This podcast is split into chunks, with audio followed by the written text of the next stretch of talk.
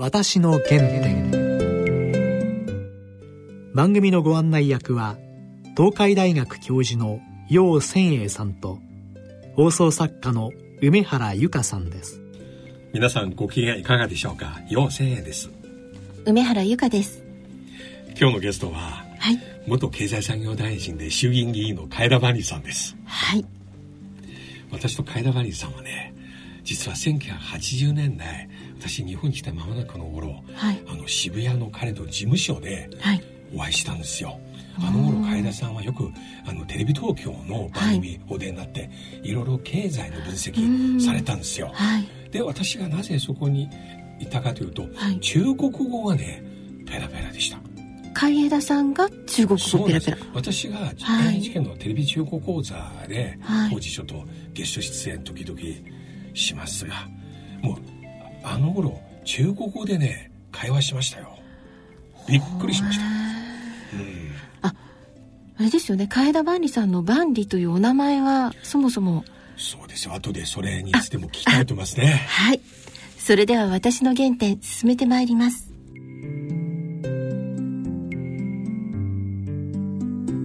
私の原点。明けましておめでとうございます。はいおめでとうございます。中国で新年好新年好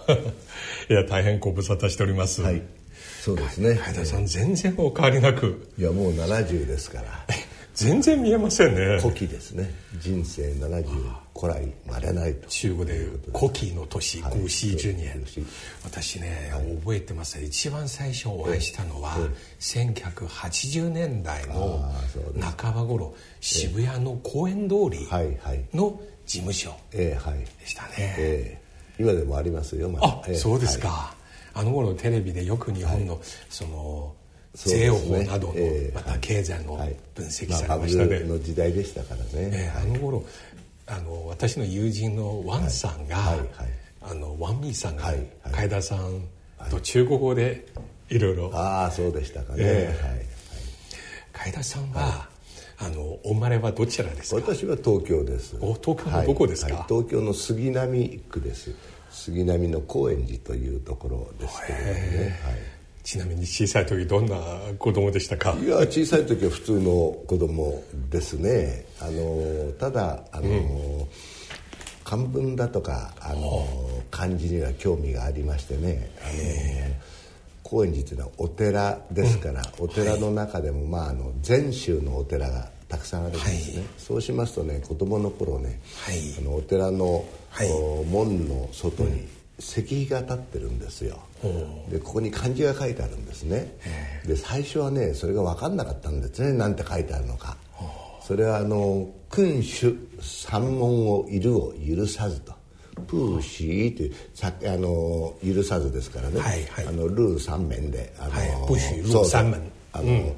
生臭い野菜を食べたり、はい、あるいはお酒を飲んだ人が、ここから入ってきてはいけないと。それが漢文で許さずでプそうですね。プーシーですね、うん、えー、ルー三面で、うん、その君主があるから君とこのね生臭い、はい、野菜とお酒があって、はい、それは書いてあるけれども、はい、あの漢文の読みですから最初分かんなかったんですね。で家に帰って、うん、あの父親に聞いたんです。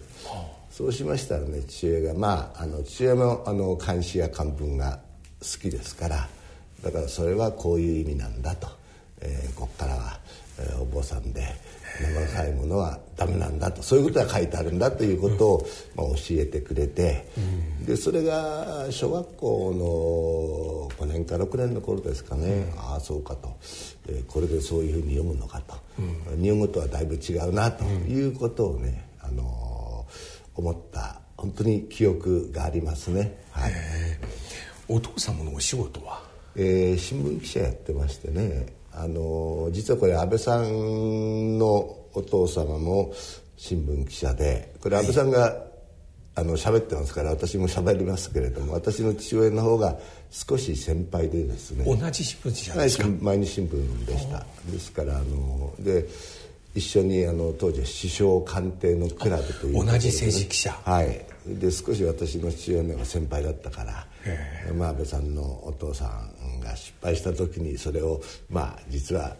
救ったと救ったというのは大げさですけれどもフォローしたということがあって、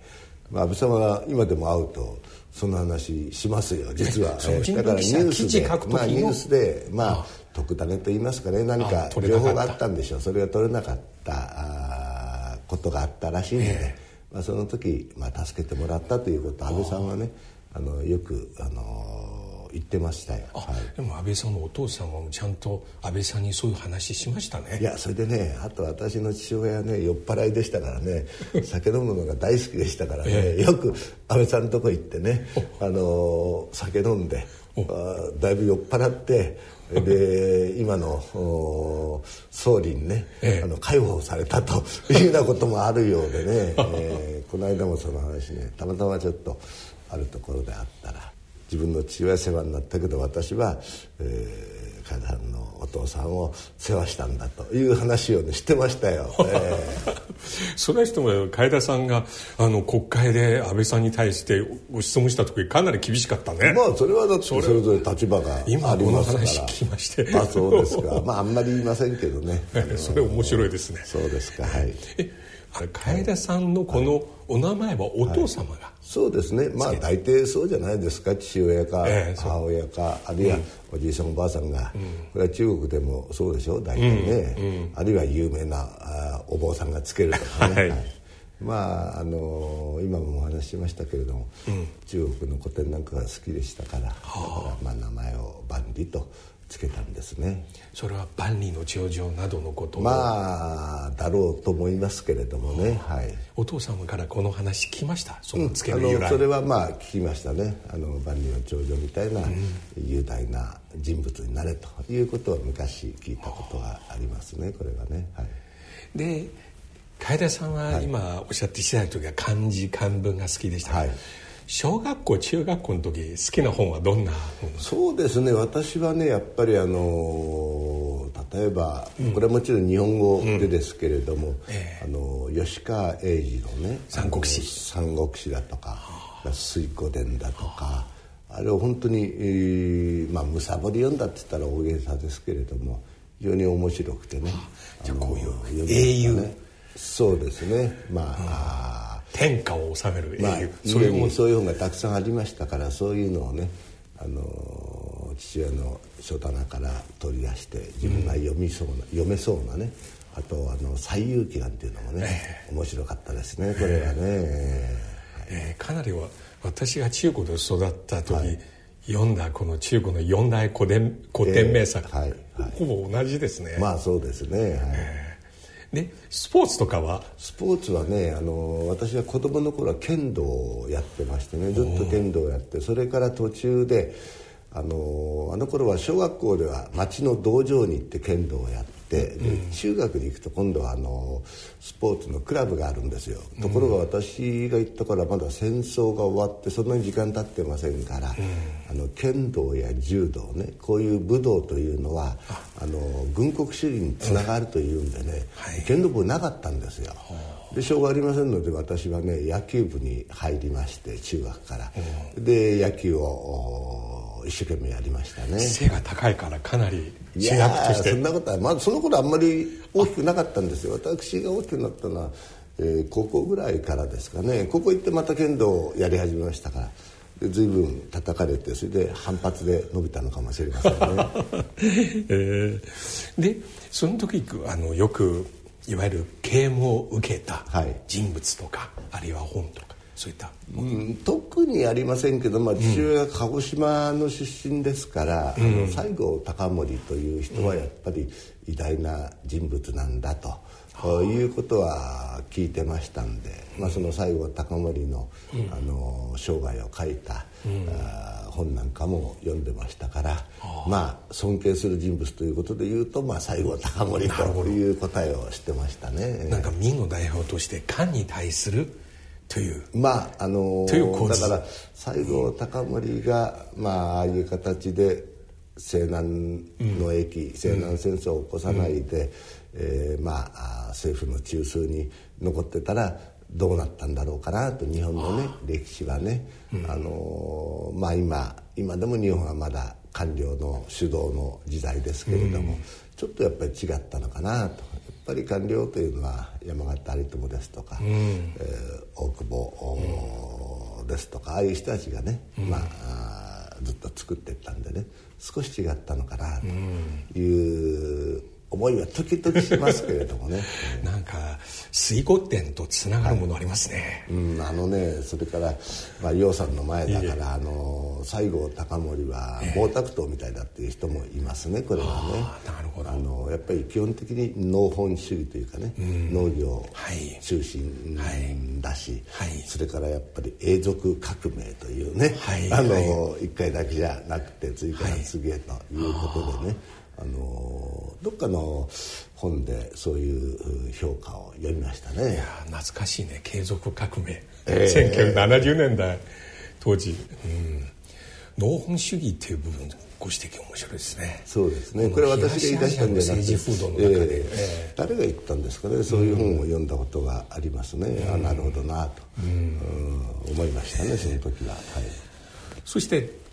高校と中学両方公立ですか？はい私は公立です、はい、ずっと公立？で、はい、そうです、はい、で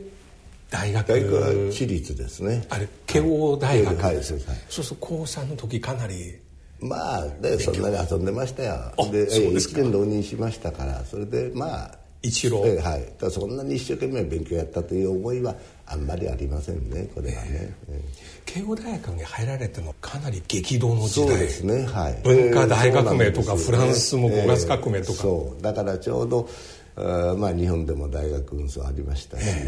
あのその意味では世の中が騒然とと言いますかね、うん、騒然とした時代ですねこれはね、うんうん、あの私はね、まあ、教師味でも何でもなくやっぱり東大というのは最初から入る気がしなかったですね。だから受けもしなかったですただあの慶応なんか行くとまあ慶応は少ない方だと思いますけれどもやっぱり東大コンプレックスみたいなものがあってね、うん、実は東大受けたんだけど受かんなくて慶応に来たなんていう人がいましたけど、私はそういうのはあんまりありませんでしたね。まあ、あんまりあのその意味では漢学というのはね、うんうん、あの好きじゃなかったんですねこれはね。えー、で慶応に入られて、えーはい、例えばどんなサークルとか。だから私はジャーナリズム研究会というところに所属をしましたけれどもね。ただまあやっぱり今楊さんおっしゃったように、うん、世の中が騒然としてました、うん、あの日本ではやっぱりあの当時日本でというかアジアでベトナム戦争がありました、はい。はい。でそのベトナム戦争にやっぱり日本もいろんな意味で、うん、まあ米軍と協力して、うん、えー、いたわけですから、うんえー、特に慶応はあの医学部でね、はい、あの米軍の資金であのジャングルでのいろんな病気に対する、はい、その対策というんですかあそういう研究をね、はい、やってたんでまあこれはちょっと米軍から資金もらってね、うん、えー、そういう学校が、うん、えー、研究をするのはあいけないんじゃないだろうかというふうにね、私も岐阜に駆られましたけれどもね、まあみんな若かったからね、これはね。はい、え当時は中国の文化大学の様子とか、はい、そういったことも日本でそうですね。私はですからあの外国語で確か第三外国語第一外国語は英語で第二外国語はドイツ語です、うん、第三外国語は中国語を選んだんですね。ただその中国の先生が途中でもうご高齢の方で亡くなりましたんでね。でしょうがありませんで自分で少しまあ続けようと思ってただなかなか当時はねいい本がありませんでね。だからまああの北京放送聞いたりね、えー、それからあとあの頃はあの全あの中国のあの赤いちいちゃな五六。ね。だ五六なんて今でも覚えてますよ、えー、あの頃のこの全部最初は暗記ですからね、えー、はい。下定決心ああそうですね。あれは五六の中ですね、はい、不怕牺牲排除万難地上地順利素晴らしい、まるでアナウンサーのように今でも。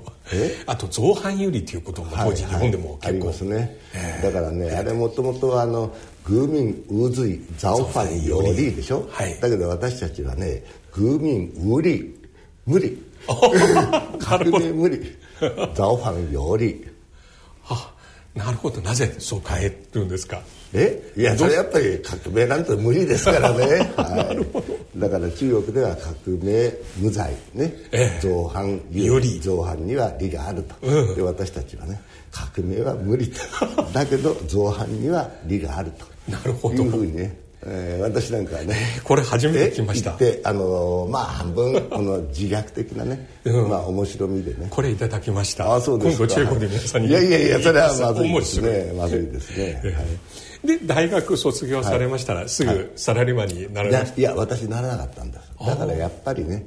世の中いろいろ矛盾があるから、うん、なるべく僕は自由でいたかったんですね、うん、これはね。あんまり一つの会社なんかに入っちゃってそれでまあこうずっと将来が分かるよりも、もう少し自由でいようと思ってでちょうど野添陳平さんというね方が参議院議員に、はい、えー、彼は繰り上げ当選して、はい、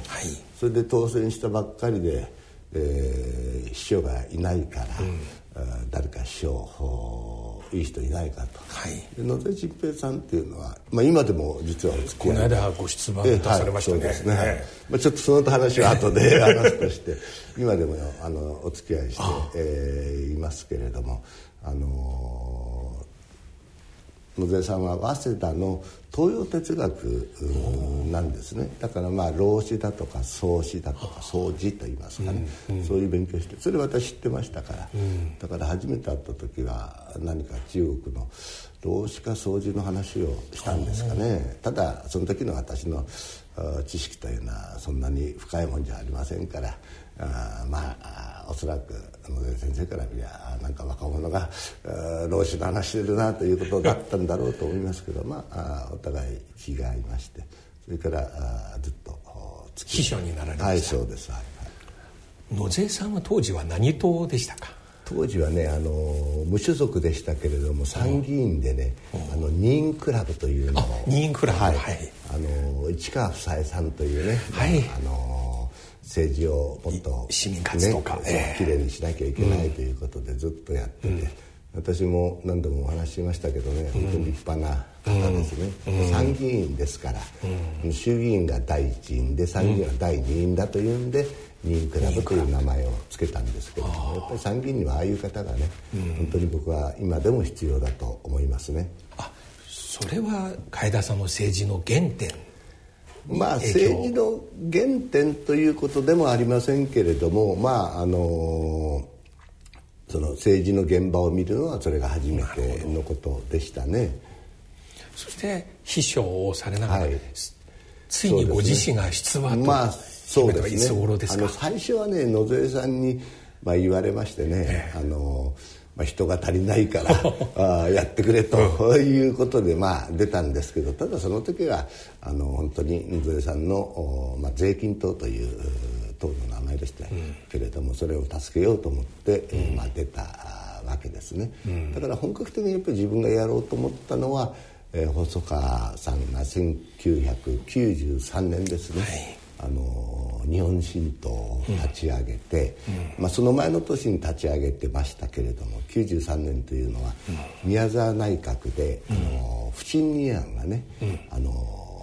通っちゃったんですよ、成立本会議で、衆議院本会議で、はい、まあ、これはあの小沢さんたちが、あの当時は新政党という名前でしたかね、うん、あの新しい政党を立ち上げて、本来だったら、あの自民党ですから。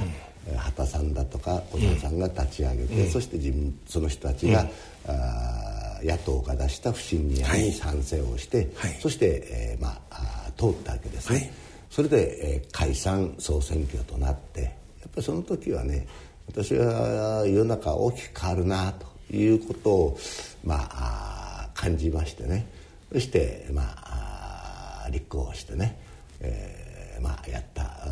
当選したわけですね、はい、それは1993年です、はい、93年の6月から7月夏の選挙でしたね、はい、あの時本当に日本新党の旋風そうですね。すごかったですね。旋風がありましたね、ただまああの旋風というのは確かにあの一時は強く吹きますけれどもだけどやっぱりその後が大事ですね、うん、まあ、この日本新党もあの非自民えー、それから非共産ですがそれで自民党と共産党以外の人はみんな集まれということで、えー、それで内閣を作りましたけれどもあんまり長く続かなかったですね。そうするとその後、えー、まあまた、そこからなかなかね長い紆余曲折がありますね。えー、でまあえー、その後は民主党をねあの鳩山幸夫さんだとか、うん、菅直人さんだとか、うん、結成して、えー、これが96年ですかね、うん、まあ、オリジナル民主党ということですけれども、その後その民主党に、えー、新政党のね、まあ、当時新政党から新進党という名前に変わってましたけれども、はい、えー、小沢さんたちが合流して、まあ、それからあともう一つあの民社党もね、えー、はい、合流してくれて、はい、まあ、大きな民主党ができてそして、えー、2009年の政権交代に向かうわけですね。あのー、私もう一つ記憶ですがこの2011年大震災の時、はいはい、海田さんはもう連日テレビで、えー、あの担当大臣として大変でした、ね、まあ、あれは本当に今でもね、えー、あの夢を見ますよ。あんまり見たい夢じゃないですけれどもね。あの日。当時ねはい。あの日はどちらにいらっしゃいましたか？だから国会であの日はねあの参議院で実は決算委員会がありまして参議院の決算委員会というのはあの参議院はやっぱり決算を重視してますから、総理か前大臣が、まあ、そこに並んでいろんな質問を受けるわけですね。でその参議院の決算委員会の午後でしたけれども自民党の委員が質問をしている最中にぐらっと来ましてね。ほいであのシャンデリアが参議院のあの、委員会室に、うん、まあ、あるわけですよね、でそれが落ちてくると危ないんでみんな壁際に寄ったんですよ、ほ、はい、いでなかなか揺れが収まりませんので、はい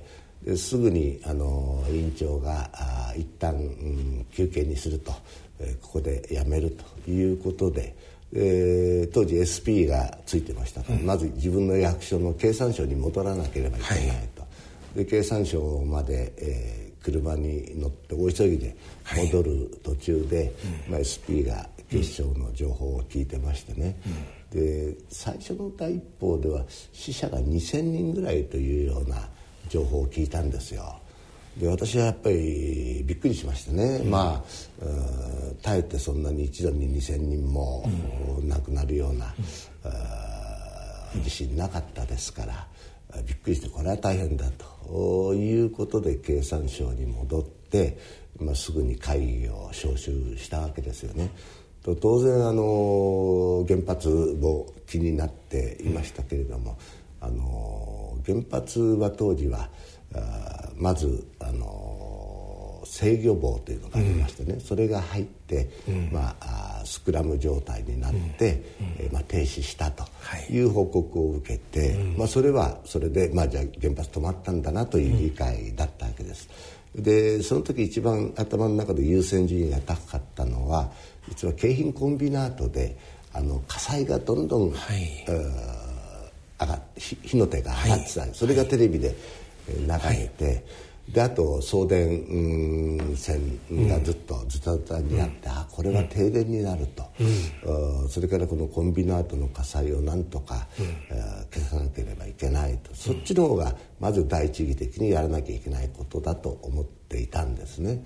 でしばらくその対策だとかその会議だとかやってましたらいや原子炉に水が入んないんだという話を聞いてそれで慌てて、えー、官邸に、えー、飛んでいって、そして、まあ、重大事態の宣言をするようになったということですね。はい、あの日ずっと徹夜で官邸に。あの日だけじゃありませんよ、ね、あれから何日ですかね、うん、よく自分でも体力が続いたと思いますけれども、まあ、ほとんど家に帰ることはもちろんできませんでしたけれどもまあ、うん、えー、首相官邸の中でね、えーまあ、堪忍してとか応接室を本部にしましてそこで、うん、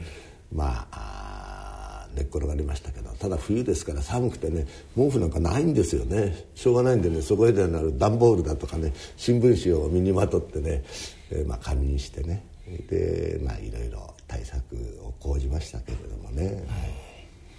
今振り返ってみると、はい、やはり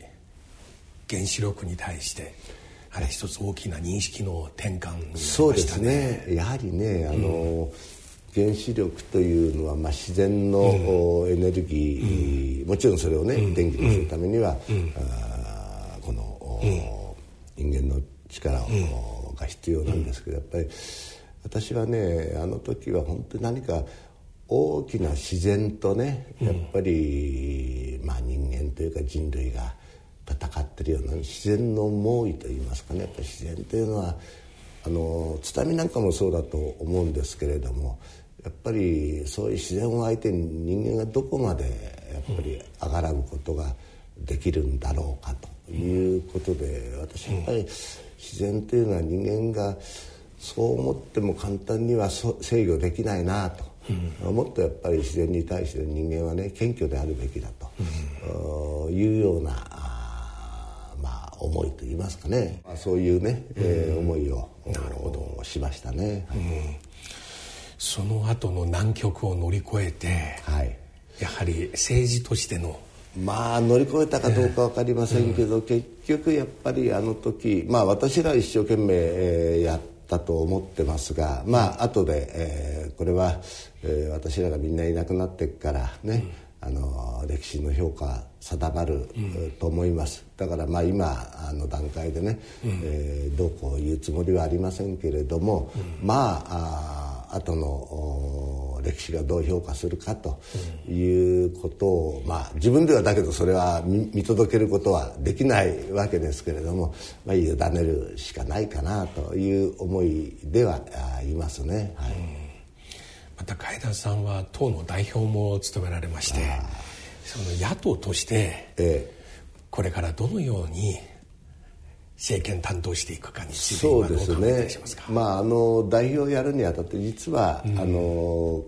菅総理がお辞めになった後私は代表選に立候補したんですよ、はい、で野田さんと、うん、選挙をやって、うん、まああの議員の投票でしたから、あの最初の投票では第一位になったわけですけれども、まあ、2、3位連合で、うん、えー、私はあいっぱい地にまみれたわけですね。でその自分が総理になれる時だけ立候補するんじゃなくて今度はもう、うん、あの解散をして、うん、そして、まあ、あ政権の座から降りてで誰もあの矢に下ったその民主党の党首選挙に誰も出ないかったですから、うん、ね、いい時だけやるんじゃなくて、うん、えー、まあ、野党の時もこれは一回、えー、自分でやろうと手を挙げた、うん、名乗りを上げたあものの責任としてやっぱり、うん、えー、これはやらなきゃいけないなと思って、まあ、名乗りを上げたんですね。でまあ今度はあのもう一人あの馬淵さんという人が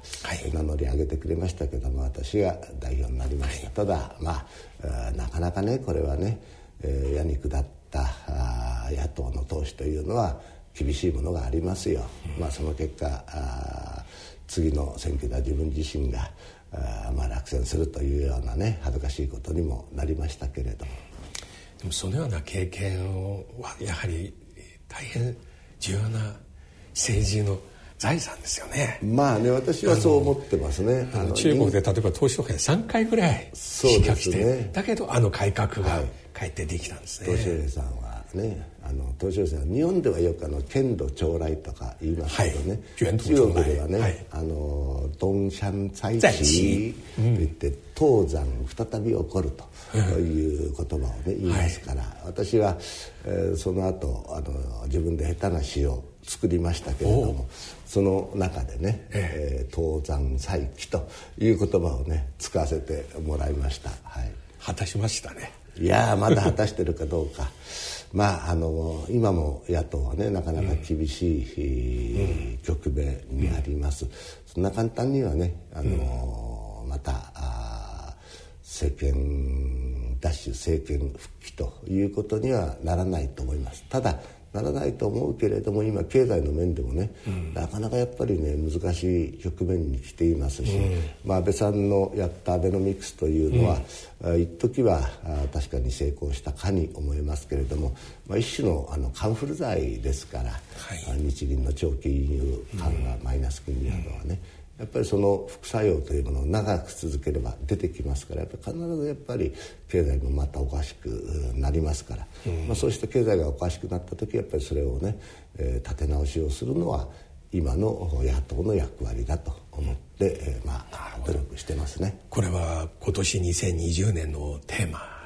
そうですね。あの特にあのオリンピック・パラリンピック夏にあります、うん、まあ、ここまではなんとかね、うん、えー、持つと思うんですけれどもやっぱり秋口から、はい、えー、経済もねあの非常に危ない局面が来ると思いますので、うん、その時にやっぱり備えてね、はい、えー、今から準備をしておかなきゃいけないなと思ってますね。今日はありがとうございました。どういたしまして。久しぶりにお目にかかれて。私もいろんなことを思い出しまして、はい、またこの続きを近いうちに聞かせていただきたいと思います、まあ、私でまた参ります。はいわかりました。よろしくお願いします、はい、ありがとうございました。ありがとうございました私の原点。いや海田さんの話面白かったね、はい、何より中国語いまだにこんなに上手に